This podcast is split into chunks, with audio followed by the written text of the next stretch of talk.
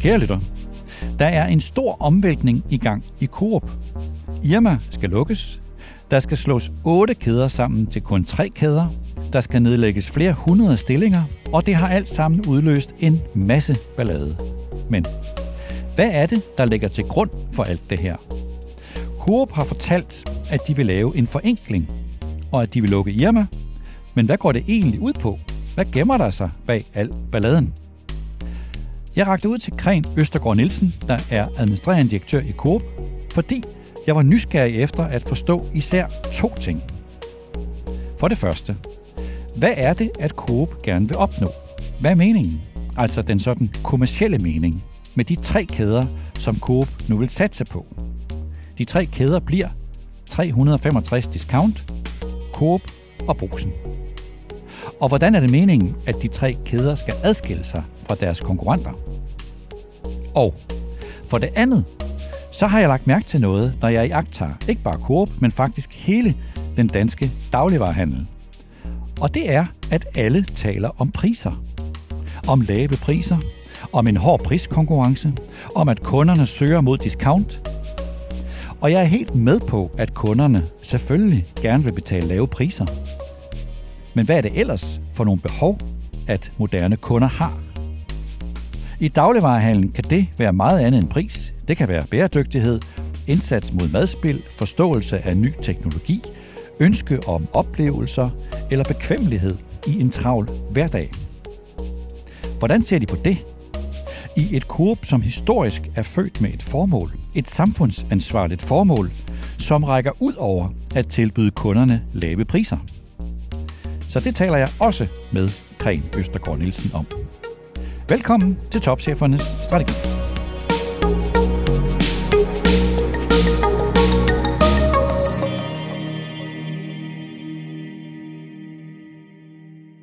Kren Østergaard Nielsen, administrerende direktør i Coop. Velkommen. Tak for det. I har varslet, at I er på vej med et regnskab med et stort 60 millionunderskud, det dårligste regnskab i Coops historie. I har offentliggjort en ny strategi, Fremtidens Coop, hvor I slår otte kæder sammen til tre kæder. I lukker Irma, I lukker Coop.dk med. I nedlægger adskillige 100 stillinger. Hvis jeg siger, at Coop er i dyb krise, er du så enig i det? Coop har jo eksisteret i over 150 år. Vi har været igennem mange storme, øh, mange krise, kriser, og, øh, og vi står også i en lige, øh, lige nu. Og der har også været nogle af de her kriser, der har været selvforskyldte. Men den her gang, der er det altså først og fremmest forhold, øh, som kommer udefra, nemlig den her inflationskrise, vi, vi står i med historisk modvind for, for dagligvarermarkedet. Men vi har også en for stor kompleksitet og behov for at være, være enklere og mere effektive og, og stå klare i, i markedet. Så jeg vil sige, at vi er udfordret, og vi står som sagt over for vores største øh, eller for vores dårligste resultat nogensinde. Heldigvis har vi haft en masse gode år, øh, senest her under corona, hvor vi lavede rekordresultater. Men 22, det er slemt for vores branche. Det er slemt for, øh, for Coop.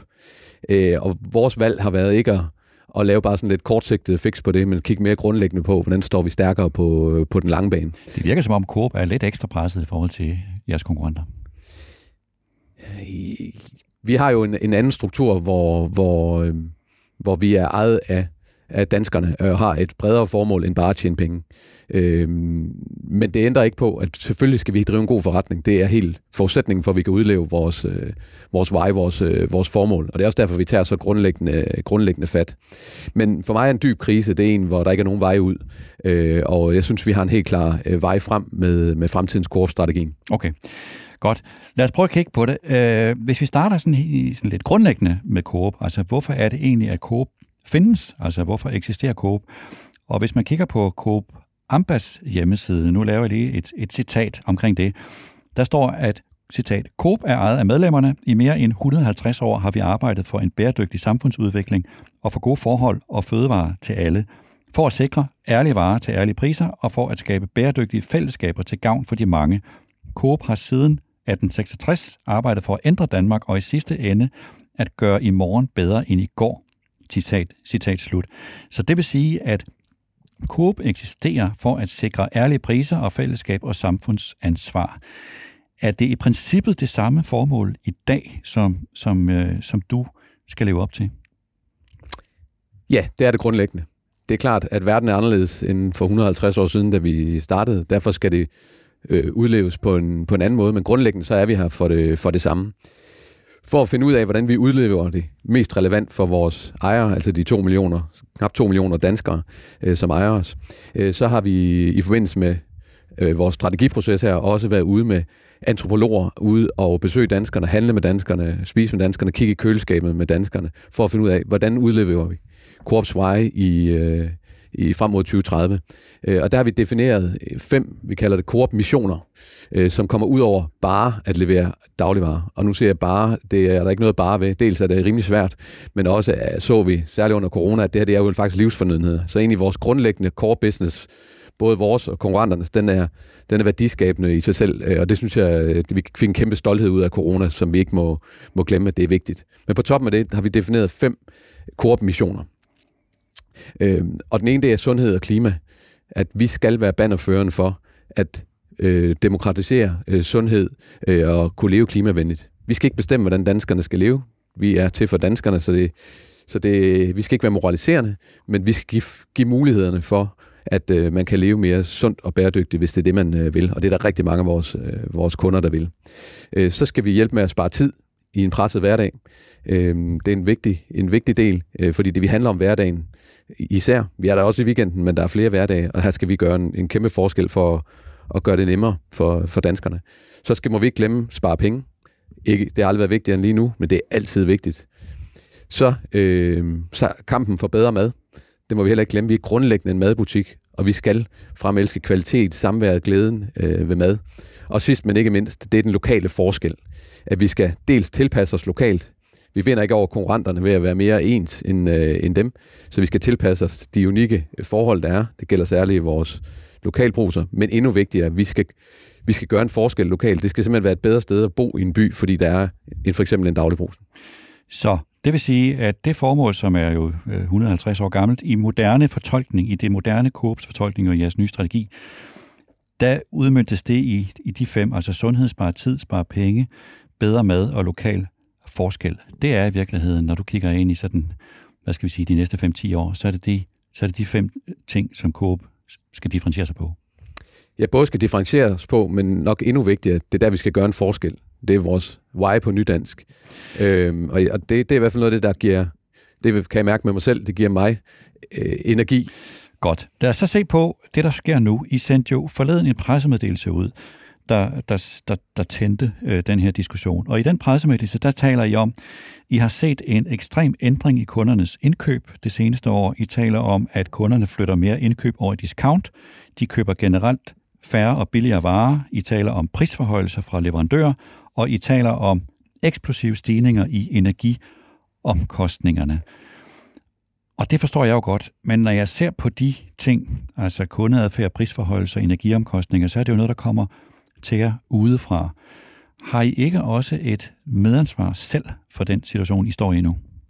Det har vi helt sikkert. Øh, den her krise, der har ramt dagligvarerbranchen eller ramt Danmark, det er jo stærkt forstærkende øh, og, og øh, muliggør forandring, som vi måske kommer lidt til, tilbage til. Men vi har selvfølgelig selv et medansvar. Grundlæggende så er vores ansvar, øh, at vi har en for kompleks virksomhed. Øh, vi vil altid have en vis kompleksitet, blandt andet fordi vi har både butikker, vi selv driver, og butikker, som brugsforeningerne driver. Det vi kalder det tostrængede system. Det og vi har 1,9 millioner medlemmer, som har medlemsdemokrati. Og det er grundlæggende en styrke, men det er også en kompleksitet. Men vi skal have den nødvendige kompleksitet, som, som, som det medfører. Men vi skal bare ikke have et gram mere. Og det er det, vi har haft tid til, og det er ikke øh, holdbart på sigt, og det er derfor, vi tager så grundlæggende fat i den her forenkling. Men det virker jo som om, og du har selv været en del af det siden 2014, at I er komplekse og måske også derfor sårbare, altså som om, at I selv har udvist manglende rettidig omhu, og derfor, når der så kommer det her stød udefra, så er det, at man viser sig at være sårbar. Jeg tror, der skal til så grundlæggende forandringer, øh, som også følelsesmæssigt øh, har stor påvirkning. Det har vi jo set øh, ganske meget her over de seneste uger. Så skal der en, øh, en udløsende faktor til, øh, og, og og det er der, jeg siger, at øh, der skal man ikke lade en krise gå til spilde. Og det er derfor, og det har vi jo set igennem Korps 150-årige historie, at øh, vi ville jo ikke være her i dag, hvis ikke vores mine forgængere og forgængere og forgængere også havde fulgt med tiden. Det er klart, at i et system, hvor der ikke er en, en, øh, en ene hersker, hvor der ikke er en ene ejer, så tager det nogle gange længere tid at træffe så fundamentale ændringer.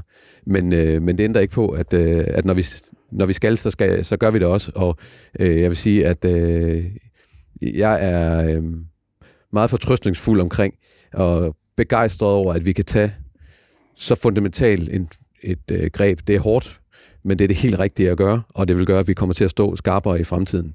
Øh, ja. men, men man kan jo sige, Kren, altså hvis I havde haft en mindre kompleks struktur, hvis I havde evnet at tage hårdere beslutninger tidligere i forløbet, så var dramatikken, som den er nu, måske blevet mindre, trods alt.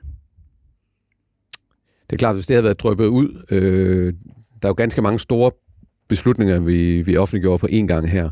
Øh, og det, det er klart, hvis det var lige drøbet ud over mange år, så er det ikke fyldt så meget på én gang. Omvendt, så, øh, så vil jeg også kalde det måske et unfreezing moment, eller et, et transformativt øjeblik i virksomhedens historie, hvor, hvor vi ikke bare laver en, en række ændringer for at tilpasse os et marked, men prøver grundlæggende at kigge på øh, en helt anden måde, en, en meget enklere måde at, øh, at, at være der for danskerne på. Okay, men, men, det, men det er heller ikke for at træde det, Kren, men, men, men i hvert fald, det ser ud som om, at Coop med den struktur, I har, så skal I hen til kanten, før I kan tage svære, krævende beslutninger. Jeg vil ikke sige, at vi skal hen til kanten, men øh, jeg vil sige, at det skal være, at, at der skal være en, øh, når vi skal sige farvel til noget, vi er, vi er rigtig glade for, mange tusinder, måske millioner af danskere, så er det klart, så skal der være en, øh, en, en, en brændende platform til at gøre det. Øh, og det har vi så, øh, det har vi så nu. Øh, og det er så også vores og min forpligtelse at sige, at vi skal ikke bare hudle øh, os igennem og reagere kortsigt på det. Nu skal vi gøre det, at der, vi baner vejen for, for fremtidig vækst også på den, på den anden side af den her krise, som vi skal jo huske. Kriser kommer og går. Vi er lige kommet ud af en, en krise, hvor vi fik medvind i historisk omfang. Nu er vi i en krise, der får historisk modvind. Må det ikke... Øh, det kan være, der kommer sidevind lige om lidt. Øh, lad os se. Det vil jeg tro.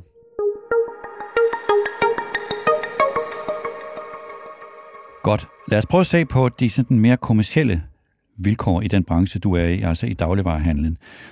Hvis jeg spørger dig, hvad er sådan øh, nu og sådan på kort sigt, altså de kommende år, hvad er sådan de vigtigste vilkår for konkurrencen i, i dagligvaremarkedet? Beliggenhed betyder altid noget. øh, men den er, den er relativt stationær, så måske ikke så interessant at tale om. Pris er jo interessant at tale om, og pris er aldrig fyldt mere, end det gør lige nu. Øh, og det ser vi jo i discountkædernes fremmarsch, som aldrig har været hurtigere end lige nu. Men det er jo ikke kun på grund af den her øh, inflationskrise, at discount går frem. Øh, både vores egen, men også vores dygt, altså 365, men også vores dygtige konkurrenter. Det er jo en trend, der har været i gang i årtier. Og derfor er pris bare sindssygt afgørende i, i dagligvarermarkedet. Men der er altså også mange forbrugere, der vil noget mere end det. Øh, og der er ikke noget galt med discount, absolut ikke. Og det er også derfor, kunden har altid ret, og kunden ligger nu halvdelen af sin omsætning i discount. Og derfor skal vi selvfølgelig også være der, og vi er jeg er stolt af, at vi har med 365 nogle super dygtige kollegaer, der sikrer det rigtige sted at spare. Men der skal også være et supermarked med udvalg, med kvalitet, med ansvarlighed, med lokal forankring. Øh, og så skal vi have øh, de her nærbutikker, som er livsnerven i rigtig mange, øh, rigtig mange samfund. Så pris er vigtigt, men der er mere end pris. Men det vil sige, hvis jeg spørger dig, hvad er de vigtigste konkurrencevilkår i dagligvarehandlen nu og sådan øh, på kort sigt, så vil du i virkeligheden sige de fem øh, visioner, som du lige nævnte, altså sundhed, spare tid, spare penge, bedre mad, lokale forhold, altså de fem prioriteter, som I, I også øh, forsøger at sigte efter nu. Hvis jeg skal se på det, så vil jeg sige, at det ser ud for mig som om, at i alt det her, der er priskonkurrence simpelthen blevet den helt afgørende præmis. Altså det virker som om, at stort set alt handler nu om at konkurrere på priser. Ikke kun i discount, men i det hele taget. Altså priserne fylder mere end nogensinde. Øh, det, det er der ingen tvivl om. Og det er jo fordi, der er rigtig mange danskere, der simpelthen kæmper med at få, få budgettet til at hænge sammen. Men vi må også kigge ind af som branche og sige, det er også fordi, vi ikke har været dygtige nok til at inspirere når jeg kigger til vores kollegaer, konkurrenter, hvordan man skal se dem i restaurationsbranchen, så klarer de sig øh, vanvittigt godt. Øh, og det er egentlig, øh, det er jo ikke billigt at gå ud og spise, tværtimod. Så der, der er nogen, der lykkes med at inspirere danskerne til ja, at bruge der fornemmer man, øh, at der i hvert fald er innovation. Ja. Mere end der er i dagligvarerhandlen. Ja, så, så det skal vi, den kamp, mener vi, det er vores forpligtelse som kundeejet at sige, der skal være mere end pris. Øh, men vi må heller ikke være naive og tro, at eller vi må ikke gå i den helt anden grøft og blive så elitær, at det, det bliver så lækkert og så innovativt, at der ikke rigtig nogen i praksis, anden måske til helt særlige lejligheder, øh, 1-2 procent, øh, som, øh, som vil købe det. Så vores opgave med den nye korpkæde, det er at lave noget rigtig lækkert, som er til for de mange. Ja, for jeg går ud fra, at pris er vigtigt. Det, det, det kan alle se, og der er en meget hård priskonkurrence. Men jeg går også ud fra, at for Coop, med den historie, I har, som vi lige har været inde på, så skal Coop kunne konkurrere på noget mere end bare priser. 100 procent. Øh, og, og der, hvis vi tager øh, vores nye kæde, som vi har haft i rigtig mange år, men dagligbrusen, der bliver til brusen, der konkurrerer vi jo. Det er ikke det billigste, bare for at sige det lige som det er. Men det giver til gengæld noget helt andet. Det er faktisk den kæde i Danmark, øh, i hvert fald i vores system, der har den højeste kundetilfredshed, som faktisk klarer sig på trods massiv modvind, øh, øh, strukturelt, øh, demografisk, øh, klarer sig rigtig godt, og det gør de på noget helt andet, nemlig den nærhed og den lokale forskel. Servicen. Tilsvarende den nye korpkæde. Her skal vi øh, meget mere end pris, men vi skal sikre, at man stadig får det til en rimelig pris, så når man går ud af butikken med to indkøbs, indkøbsposer, indkøbsnet i de her tider, øh, at man føler, det kunne måske have fået billigere øh, to poser, men det samlede indhold, den samlede oplevelse, det samlede service, den samlede kvalitet, jeg fik, det tid, jeg sparede, øh, det gjorde, at det her det er faktisk en god handel for mig. Din forgænger Peter Høsted, han lavede for en del år siden det, I kaldte madmanif- madmanifestet, som var et forsøg på at få danskerne til at købe dyrere og bedre fødevarer. Og det er jo lidt i den her diskussion, vi har. Selvfølgelig skal prisen være rigtigt, men Coop skal kunne noget mere end bare det her med at konkurrere på priser, fordi I er skabt med et andet formål. Den idé, I havde dengang med madmanifestet, med at for, forsøge at få danskerne til at købe dyre og bedre fødevarer, det lykkedes jo ikke, men ideen, den var vel rigtig nok? Jeg ved ikke, man endelig kan konkludere, at det ikke, øh, det ikke lykkedes. Man kan sige, kommercielt øh, vil jeg ikke lægge skue på, at, at vi gerne vil have set, at det, øh, at det, det, gav, at det havde lykkes endnu bedre. Men ideen er grundlæggende rigtig, og det er også en af de fem koop-missioner, vi tager frem øh, fremadrettet, det er kampen for bedre mad. Og vi, den kamp fortsætter med gode leverandører, som for eksempel Tise Mejeri, som vi jo har et ekstremt tæt samarbejde med. Hvordan kan vi udvikle den kategori, udvikle nye produkter? Vi har Coop Crowdfunding, hvor vi hjælper med fødevareiværksættere kan få, få finansiering. Øh, så øh, den kamp, den er relevant. Øh, det er den stadigvæk, og det skal vi blive ved med at kæmpe for. Så Men, hvad? Ja, undskyld. Der, Øh, så, så, så man kan sige, når jeg siger, at det ikke kommercielt øh, lykkes så godt, som vi, som vi havde drømt om, det kan jeg tillade mig at sige, for jeg var faktisk selv med i, i den proces. Der var en enorm energi, både hos leverandørerne, hos os og hos kunderne, men vi formåede, øh, synes jeg ikke, at få det helt eksekveret godt nok ud, så det ramt den almindelige dansker øh, en tirsdag eftermiddag godt nok. Så ideen var god nok, men eksekveringen haltede? Jeg synes godt, vi kunne have været bedre på eksekveringen. Det her formål, som I er født med, skal jo være jeres konkurrenceform fordel. Men, men er et formål, er det bedst i medgang i virkeligheden? Altså er det svært at få sådan et til at leve, når man er presset? Jeg tror, det er helt vildt afgørende, øh, også i en, øh, i en situation, som vi står i nu, hvor man kan sige, det er ikke noget, der giver kortsigtet... Det, det giver ikke så meget medvind øh, i modgangstider som i, i medgangstider. Man, hvis man kender Maslows behovspyramide, så, så er vi danskere, vi lige nu fokuserer vi på lidt mere grundlæggende øh, behov i behovspyramiden. Men man kan sige, at det er vores kompas øh, for at øh, sige, hvor er det, vi er på vej hen. Vi er jo ikke, reagerer ikke på den korte bane her grundlæggende ved at ændre vores formål.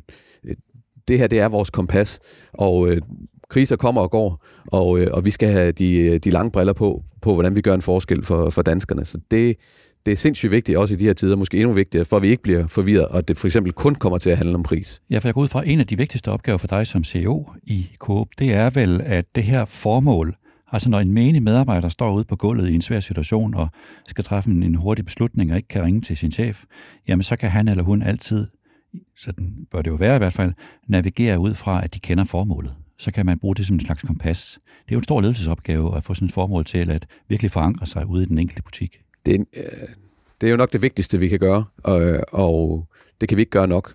Øh, og der er jo tusindvis af mine kollegaer, der har, der har det, de fem koopmissioner imprintet, når de møder på, om morgenen. Men vi må også sige, at der vi er ansat over 10.000 hvert år. At det vil jeg ønske, vi kunne... Det skal vi gøre endnu mere af, til at få alle til at have den ild i øjnene. Ja, altså det, ja, hvis det handler om kommunikation omkring, det ved jeg jo en lille bit smule om. Altså, det er først, når folk begynder at brække sig over at høre noget, at man kan gå ud fra, at de så småt er ved at, er ved at virkelig have, at have hørt det.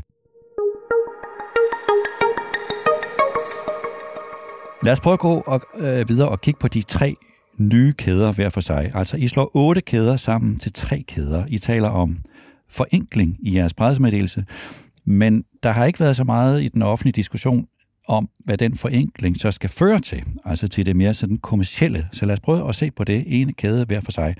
Hvis vi starter med discount, den nye discountkæde 365 discount, den skal konkurrere i et marked i hård priskonkurrence. Og det forstår jeg jo godt. Det er stordriftsfordele, det er skala, det er lavest mulige priser. Men er det kun det? Altså er det kun i godsøjne.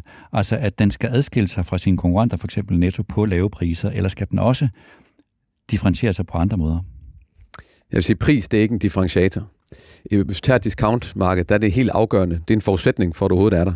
Pris, vi sidder alle sammen og lurer på hinanden, øh, og hver gang der er nogen, der sætter priserne ned, så, øh, så går der øh, få, øh, få minutter, før de andre har, har reageret, fordi det er en helt afgørende konkurrenceparameter at hvis du skal overhovedet være relevant og blive taget i betragtning, så skal prisen være på plads. Men det er ikke det, der grundlæggende differencierer dig.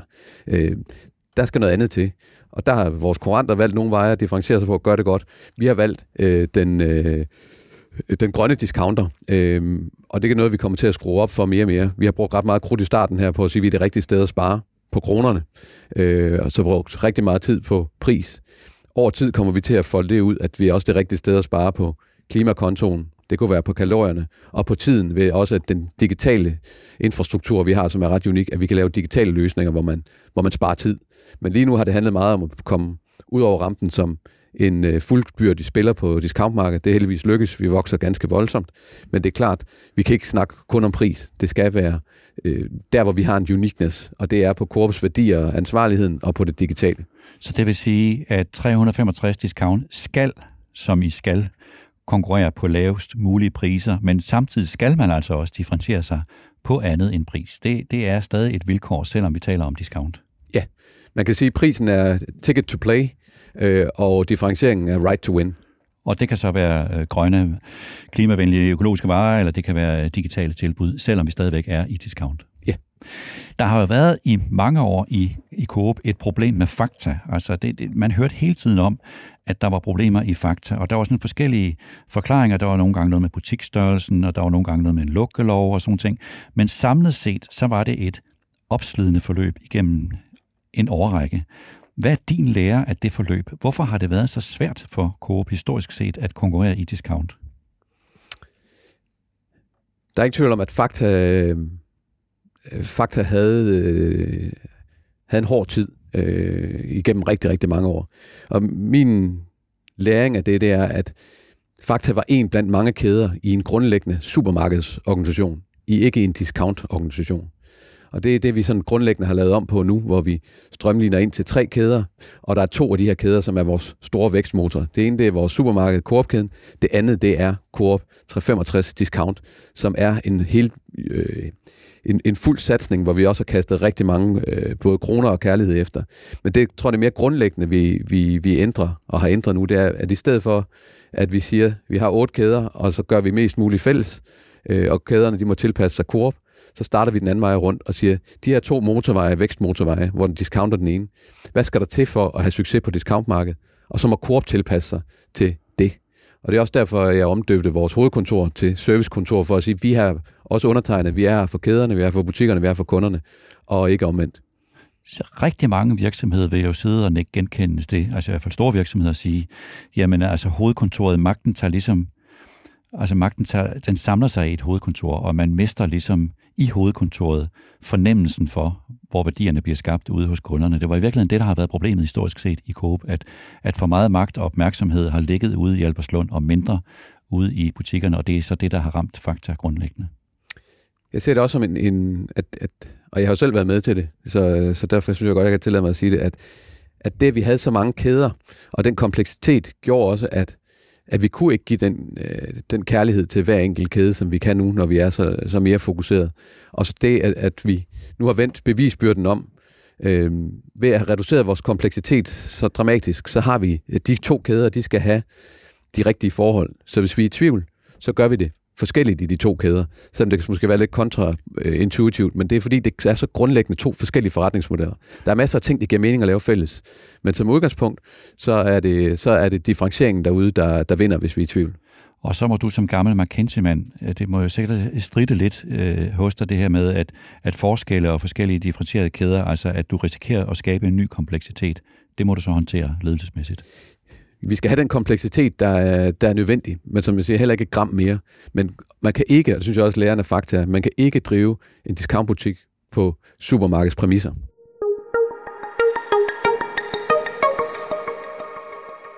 Så er der den kæde, der nu kommer til at hedde Coop, som jo er, er supermarkedet. Og i virkeligheden synes jeg, at den er virkelig mindst lige så interessant, fordi den skal jo så skabe en kant til uh, discount. Hvad skal Coop, altså den kæde, der kommer til at hedde Coop, hvad skal den tilbyde? Altså hvilken profil skal den have i markedet, så den bliver unik i forhold til de andre øh, supermarkeder hos konkurrenterne? Og også unik i forhold til discountmarkedet? Ja, det bliver, øh, jeg glæder mig helt vildt til at, at, at få udviklet øh, den kæde, og vi har et sindssygt stærkt fundament, dels i core-brandet, øhm, og det er det også en del af forenklingen, at vi har kommunikeret dels rigtig mange ting med core, men så har vi også kommunikeret noget med Superbrusen og så videre, at det er også en, en element af at forenkle vores kommunikation. I dag har vi, sælger vi 750 millioner varer, hvor der står core på. Vi har 2 millioner downloads af vores app. Vi har 1,9 millioner medlemmer med, med, med Coop øh, medlemskortet. Øh, så det ved, at vi tager det, som også er vores koncern, vores varer og vores, vores, øh, vores app øh, og digital profil sammen, det gør, at, øh, at vi står øh, skarpere. Så tager vi det bedste fra de tre kæder, Irma, Kvickly og Superbrusen, og det skal vi jo sammen med kunderne og kollegaerne nu, når vi kan tale åbent omkring det, og finde ud af, hvad er så det vigtigste at tage med videre. Og så er det klart, at vi laver ikke det her for 2023, 2024 skyld. Vi laver for, at når vi kigger frem mod 2030 og også og frem efter, så hvordan laver man et supermarked, der er super lækkert, men at vi ikke falder i den grøft, hvor det bliver, hvor det bliver niche. Så vi skal stadigvæk have den her balance med, at vi skal sælge varerne til en, til en ordentlig pris. Øh, så det er det, vi skal lykkes med, det er det, vi tror på ved at lave Danmarks største supermarkedskæde og få den skala. Der kan vi få stordrift, der gør, at det er til at betale, men vi kan lave noget, der er, der er super lækkert samtidig.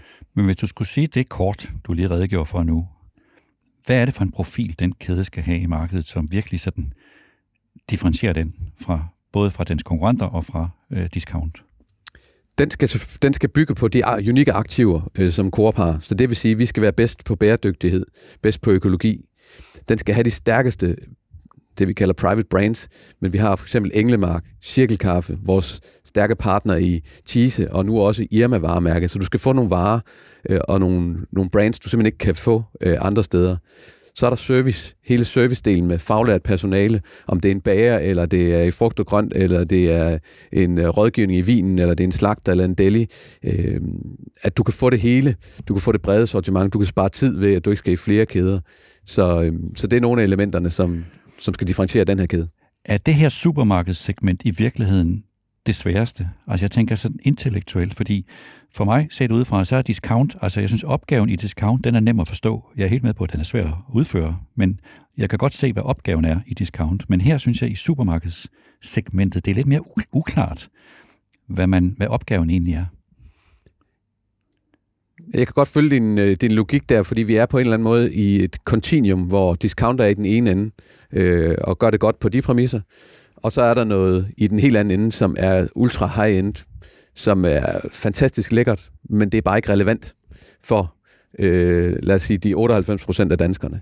Så vi skal finde, øh, med udgangspunkt i, hvad der virkelig er vigtigt for vores kunder, det, som er giver dem stor værdi, men samtidig gør det her på en rationel og effektiv måde, så det ikke kun er en lørdag, hvor man skal have gæster, det er også en tirsdag eftermiddag. For ellers så bliver det en, en nichebutik, og så holder forretningsmodellen ikke. Og du var lidt ind på før, at branchen som sådan ikke har været sådan specielt innovativ. Er det her et sted, hvor det lige præcis er det, I bliver nødt til at være? I bliver nødt til at produktudvikle mere, end I har gjort før. Altså, det kan være nye koncepter, bekvemmelighed, undgå madspil, at gøre det øh, rart at være i butikken, øh, digitale løsninger. Altså det virker som om, at hvis det der projekt skal lykkes med, med, med Coop-kæden, så kræver det en innovation, som I skal være bedre til. Ikke, ikke bare hos Coop, men, men sådan set i hele branchen. Det er jeg helt enig i. Øh, og det vi, at vi samler kræfterne nu og får den, den størrelse, gør også, at vi har vi kan investere mere i den øh, produktudvikling. Vi kan investere mere i vores egen brands. Vi tager øh, Coop Crowdfunding videre, hvor vi sikrer, øh, er med til at sikre finansiering af de her startups, men også alt det fede, som Irma har gjort på, på fødevare-startup-scenen, at vi får taget det med ind, så det her det kan være grobunden for øh, fødevareinnovation til vores egen kæder, men egentlig også til vores konkurrenter. Så er der jo en tredje kæde kring, nemlig brusen. Og ja. ved alle mine fordomme, jeg er journalist, jeg har masser af fordomme, så vil jeg sige, altså de små bruser ude i lokalsamfundene, er det en tabt kamp? Altså har de en chance i det her? De har på mange måder svære, svære forudsætninger, øh, sådan rent demografisk, fordi der, der sker den her øh, det at skifte fra land til by. Øh, der kommer flere og flere discountbutikker, herunder også vores egen, så kunderne på vej hjem fra arbejde øh, kører forbi flere og flere discountbutikker. Men når det er sagt, så gør de det faktisk helt fantastisk. Det gælder vores egen brusner, det gælder faktisk også vores, øh, vores dygtige konkurrenter i købmændene. Og, og det er der er mange, der har spået, at det her det ikke kan lade sig gøre.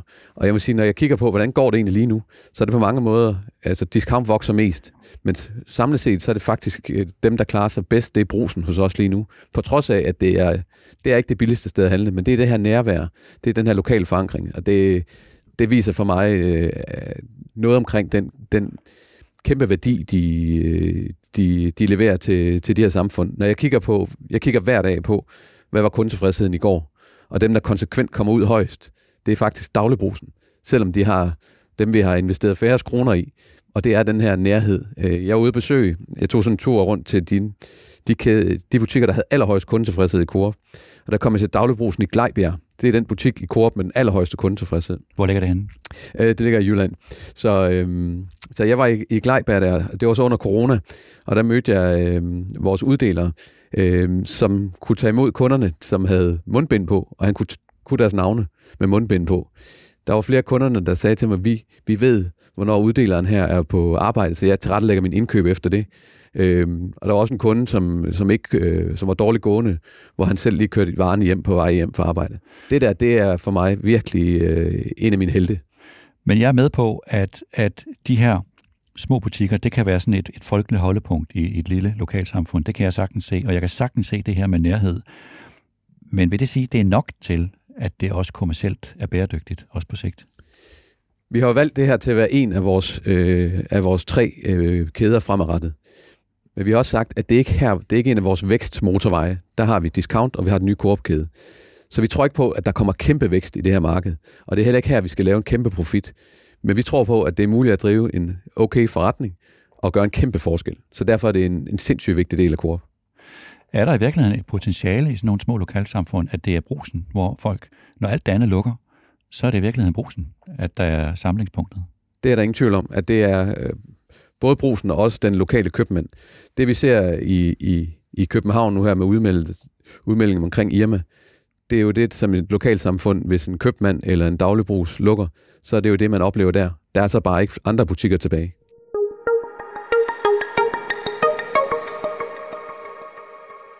Så nævner du selv, Irma, nu har vi talt om, om de tre kæder, som, i, som fremtidens Coop skal hvile på, altså discount, supermarked og så brusen. Til gengæld så lukker I jo Irma, og det har der været en masse øh, diskussion af. Og for mig at se, så er diskussionen ikke så interessant, det her med, om den kunne være reddet nu eller ej. Øh, jeg, jeg er sikker på, det må jeg bare sige, jeg er sikker på, at jeg har jeres grunde til at træffe den beslutning. Det spændende spørgsmål, synes jeg, er jo, kunne Irma have fået en anden skæbne, hvis den inde i Coop for fem år siden eller mere, havde fået mere opmærksomhed? Altså hvis den havde fået mere ledelsesmæssig kærlighed, lad os bruge det udtryk, kunne Irma have fået en anden skæbne, så den ikke var havnet, hvor den havner nu? Jeg synes i hvert fald, øh, Irma har altid været en kæmpe stolthed for os, øh, også for, for mig selv. Øh, da jeg kom til, der, øh, der var jeg rigtig taknemmelig for, at både øh, Charlotte, som var direktør for Lykkes Mose, og Jan, øh, som vi havde haft udlånt. Charlotte Charlotte Nordby. og Jan Larsen. Og Jan Larsen, som øh, vi har haft udlånt til, til Salling Group Føtex, som har været med på hele hjemrejsen, at de kom tilbage til, øh, til, til Coop, til Irma, øh, for at, at være med til at, at vende udviklingen. Altså, det, lykkes vi, det lykkes vi ikke med, øh, men det var altså ikke for det, på grund af manglende indsats eller ønske fra det fantastiske Irma-hold og de fantastiske Irma-kollegaer vi er nået til den, til den situation, at forretningsgrundlaget i min optik desværre ikke er til stede. Så er spørgsmålet at kunne man have gjort noget før det også, for at ændre det? Øh, og det er, jo, det er jo svært at kloge sig på, på, øh, på fortiden, og man kan jo altid lave, lave ting om. Hvis man kunne lave ting om med tilbagevirkende kraft, kunne man sikkert have lavet en anden fremtid. Men, men jeg synes, det er svært at se øh, helt entydigt, at der var et defining moment. Der er nogen, der har været ude at tale omkring et defining moment, hvor hvor Irma blev, blev integreret i, i, i, i Coop. For 10 år siden cirka. Ja, godt og vel. Øhm, og det skal jeg det synes jeg ikke helt, jeg kan. Jeg, har, jeg var der jo ikke dengang, så jeg er svært at kloge mig på. Men jeg synes ikke, det er entydigt, at det var øh, enten en rigtig beslutning øh, eller en forkert beslutning. For på den ene side, hvis man ikke havde gjort det, så kunne Irma jo have haft mere selvstændighed. På den anden side, så er vi jo i den situation, at Irmas hovedfordring er, at der ikke er skala nok, og man grundlæg, vi grundlæggende dermed ikke kan være konkurrencedygtige nok, og derfor kunderne handler mere i discount. Og hvis Irma ikke var integreret dengang, så ville de have haft endnu mindre skala. Vi ligesom det se, jeg har endt her tidligere. Det, det synes jeg er svært at se. Men uanset hvad, så bruger jeg ikke så meget krudt på det. Jeg prøver at sige, der hvor vi står nu, hvordan tager vi så det bedste med fra Irma med videre? Og det er de sindssygt dygtige medarbejdere, og det er, øh, det er de vigtigste varer for vores kunder. Men der er vel en, en, en interessant overvejelse om, at du har en, en Irma, du har et stærkt brand, du har en, en unik position i markedet, du har nogle super lojale kunder til synligheden, og sikkert også lojale medarbejdere. Altså det er jo en værdi, som hvis den hviler på en kommersiel kerneforretning, som er stor nok, så burde det jo kunne lykkes. Så der er vel, det må vel interessere dig trods alt sådan rent intellektuelt, hvorfor det ikke lykkedes. Som sagt, så bruger jeg krudtet på at sige, okay, hvor, hvor skal vi hen herfra? Hvordan er vi der bedst muligt for danskerne? Men det er klart, at der, er der en læring, vi kan tage med? Det, det bruger jeg da lidt krudt på. Altså i hvert fald en læring, når vi skal designe den nye korpkæde, det er, at vi skal lave noget, der er lækkert, der har høj kundetilfredshed, høj kvalitet. Det kan vi tage med for Irma. Men vi må ikke ende op i, at vi at det bliver så dyrt, at det kun er, øh, at hjemme har lidt under 2% markedsandel, top 2%, der har råd til at handle der, så holder forretningsmodellen ikke. Så vi skal lave noget, der er lækkert for de mange. Så vi skal, vi skal finde en, en price value, som det vil hedde på nydansk, en, en, en værdi for pengene, som, som, øh, som er mere, har mere bredere appel, men samtidig skal vi ikke gå over i grøften, at man ikke skal kunne se forskel på discount. Så vi skal have et super lækkert supermarked øh, med den høje service, øh, med det store udvalg, øh, med den store ansvarlighed. Og vi skal bruge den skala med, at vi har tre kæder til at kunne levere det til en ordentlig pris. Vi må ikke blive en nichebutik med den nye korpkæde. Er det kommet bag på dig, hvor voldsom reaktionen har været på lukningen af Irma? Altså, der har virkelig været, der er demonstrationer, der er virkelig en voldsom reaktion. Er den kommet bag på dig? Nej, det er det faktisk overhovedet ikke. For det havde vi ret præcist forudset ville ske, fordi vi vidste godt, at Irma, dels holder vi også selv af Irma, så vi skulle, den her beslutning var en, vi skulle vende os til. Øh, og, og følelsesmæssigt øh, igennem en erkendelse af, at det var nødvendigt. Øh, så vi ved jo, at der er kunder, der har handlet der hele deres liv. Jeg hørte også, at du har handlet der som barn. Øh, vi har medarbejdere. Irma har jeg tror, den højeste anciennitet i vores branche, så vi har rigtig mange, der har været der hele deres øh, karriere øh, som elsker Irma. Øh, så, så vi vidste godt, at det, det ville give, give, give, give meget, øh, meget storm derude, og, og, og gøre mange kede af det. Og det vil sige, det, så det, det har øh, overhovedet ikke overrasket mig, men det har gjort kæmpe indtryk, og, og det, det at se både kunder, men jo i særlighed kollegaer, hvor det her det virkelig er, er, er hver dag for dem at blive ked af det, det har gjort kæmpe, kæmpe indtryk. Men det har ikke været, det har ikke været overraskende. Og i og med, at jeg er helt overbevist om, at det er det rigtige og nødvendige at gøre, så, så, øhm, så synes jeg, at det, så, så, er der ikke, så fortryder jeg ikke, at vi meldte ud, for det er det helt rigtige at gøre. Og som sagt kommer det ikke bag på os, men, men jeg vil godt indrømme, at det har gjort kæmpe indtryk, og det har været følelsesmæssigt en, et par hårde uger for ja, så alle sammen i Coop.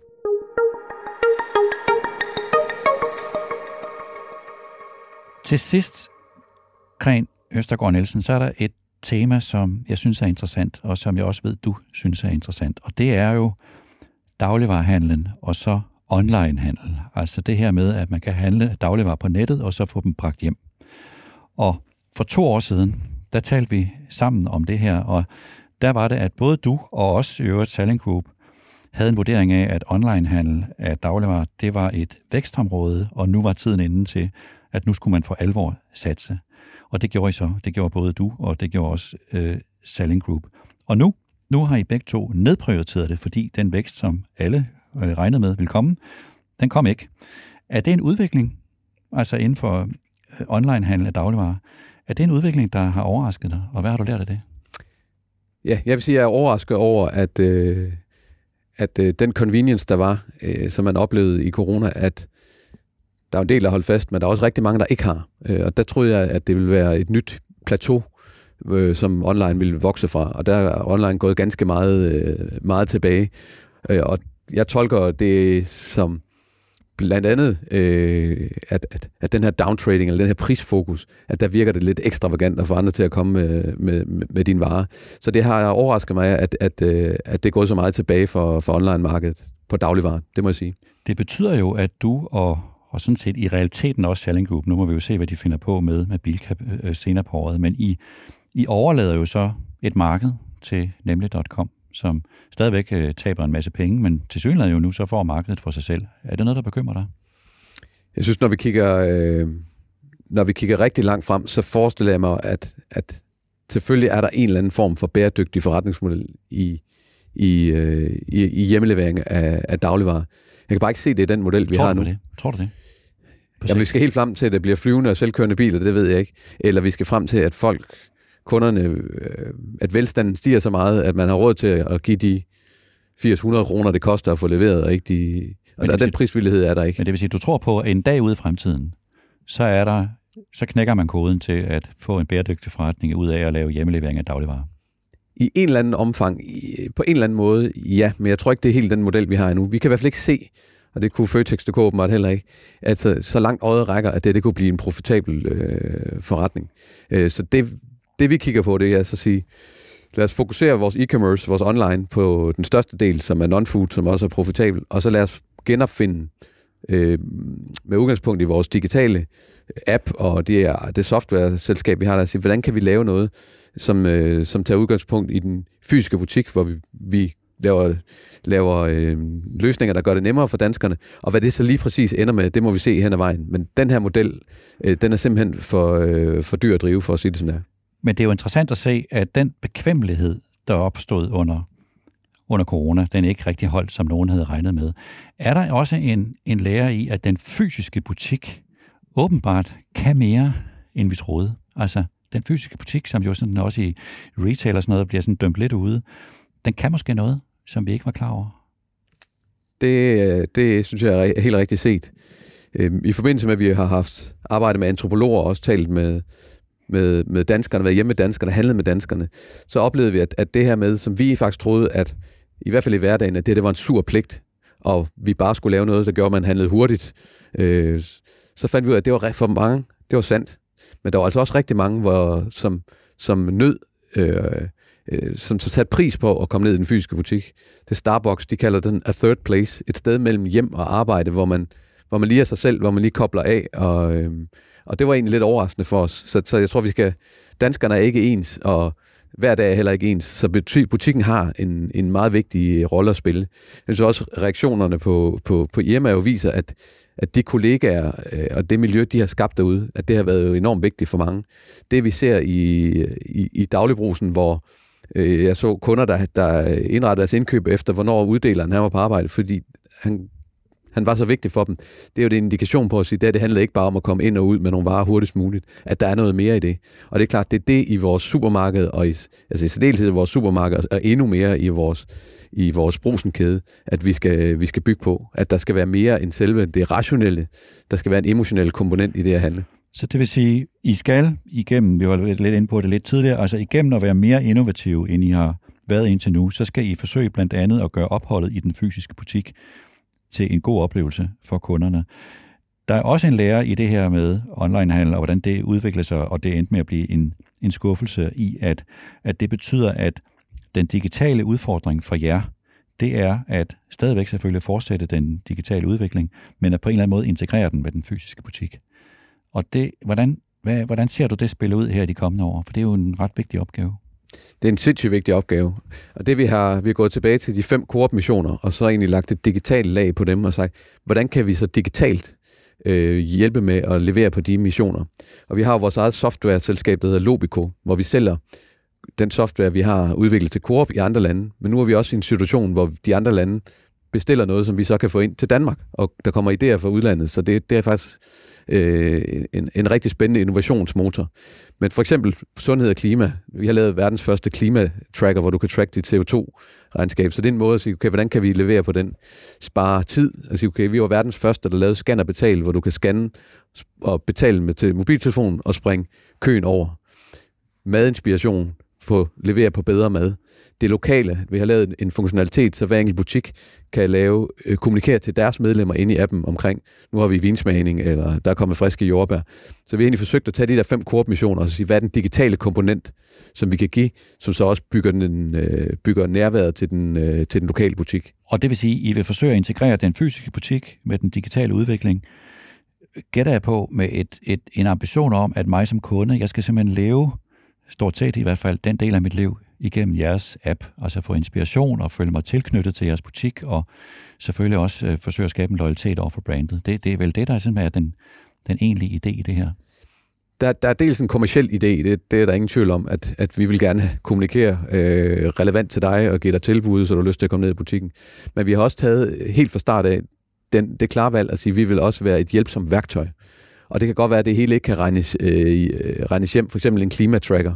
Øh, at vi kan, du kan måle CO2-regnskab hos os, hvis det er vigtigt for dig. Det kan godt være, at vi ikke kan regne det hjem, men vi tror også på, at langsigtet så giver det loyalitet, og at vi får det, at Coop-appen er det værktøj for dagligvarer i Danmark. Det, det tror vi på. Både leverer noget værdi for, for, øh, for vores kunder og medlemmer, men som også sætter sig en loyalitet på sigt. Gren Østergaard Nielsen, tusind tak, fordi du var med. Tak for at jeg komme.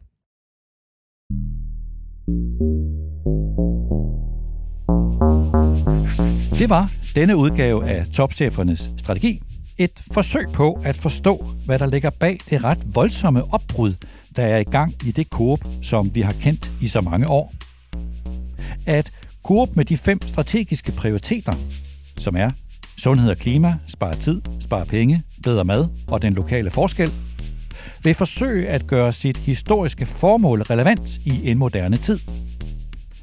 At de hos Coop sådan hører jeg i hvert fald, Gren Østergaard Nielsen, er klar over, at de som branche ikke har været dygtige nok til innovation og til at lave produktudvikling, og til at forstå de behov, som kunderne egentlig har.